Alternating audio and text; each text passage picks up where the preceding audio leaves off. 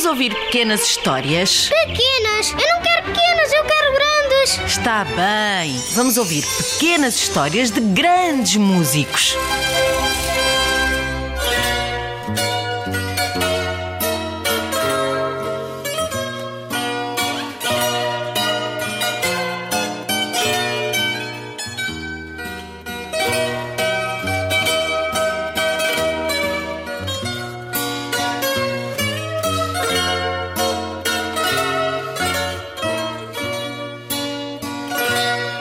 Carlos Paredes nasceu em Coimbra, a cidade dos estudantes, em fevereiro de 1925 e aí viveu durante nove anos. Depois, a família mudou-se para Lisboa. Era filho de Artur Paredes, neto de Gonçalo Paredes e sobrinho neto de Manuel Rodrigues Paredes. Uau! Só guitarristas famosos. Não admira que ele se tenha tornado num dos mais inventivos guitarristas e compositores portugueses. Ficou conhecido como o mestre da guitarra portuguesa ou o homem dos mil dedos.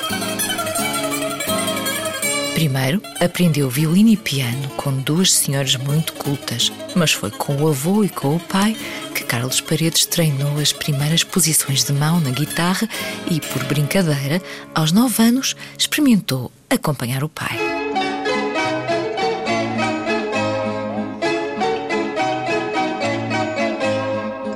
Começou logo a tocar fado de Coimbra.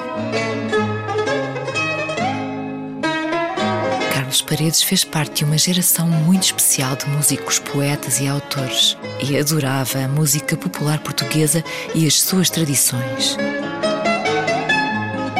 Pequeno guitarrista cresceu num ambiente em que havia muitas pessoas que não gostavam da forma como Oliveira Salazar governava Portugal. Sim, e por causa das suas ideias sobre liberdade e direitos, chegou mesmo a ser preso pela PIDE, a polícia política que vigiava, perseguia, prendia e torturava as pessoas que tivessem ideias diferentes das do chefe de Estado.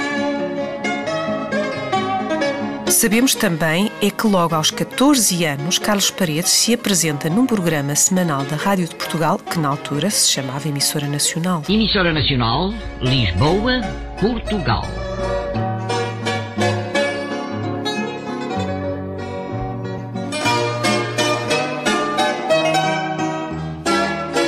Também fez o exame de admissão ao curso industrial do Instituto Superior Técnico de Lisboa, mas frequentou apenas o primeiro ano. Carlos Paredes decide mesmo é ser músico.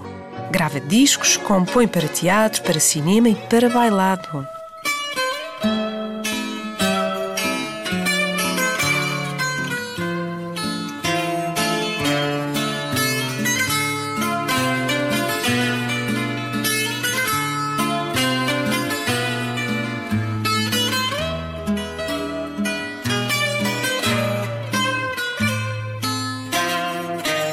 Ah, mas ele também tinha um emprego. A sério? Sim, no arquivo de radiografias do Hospital de São José.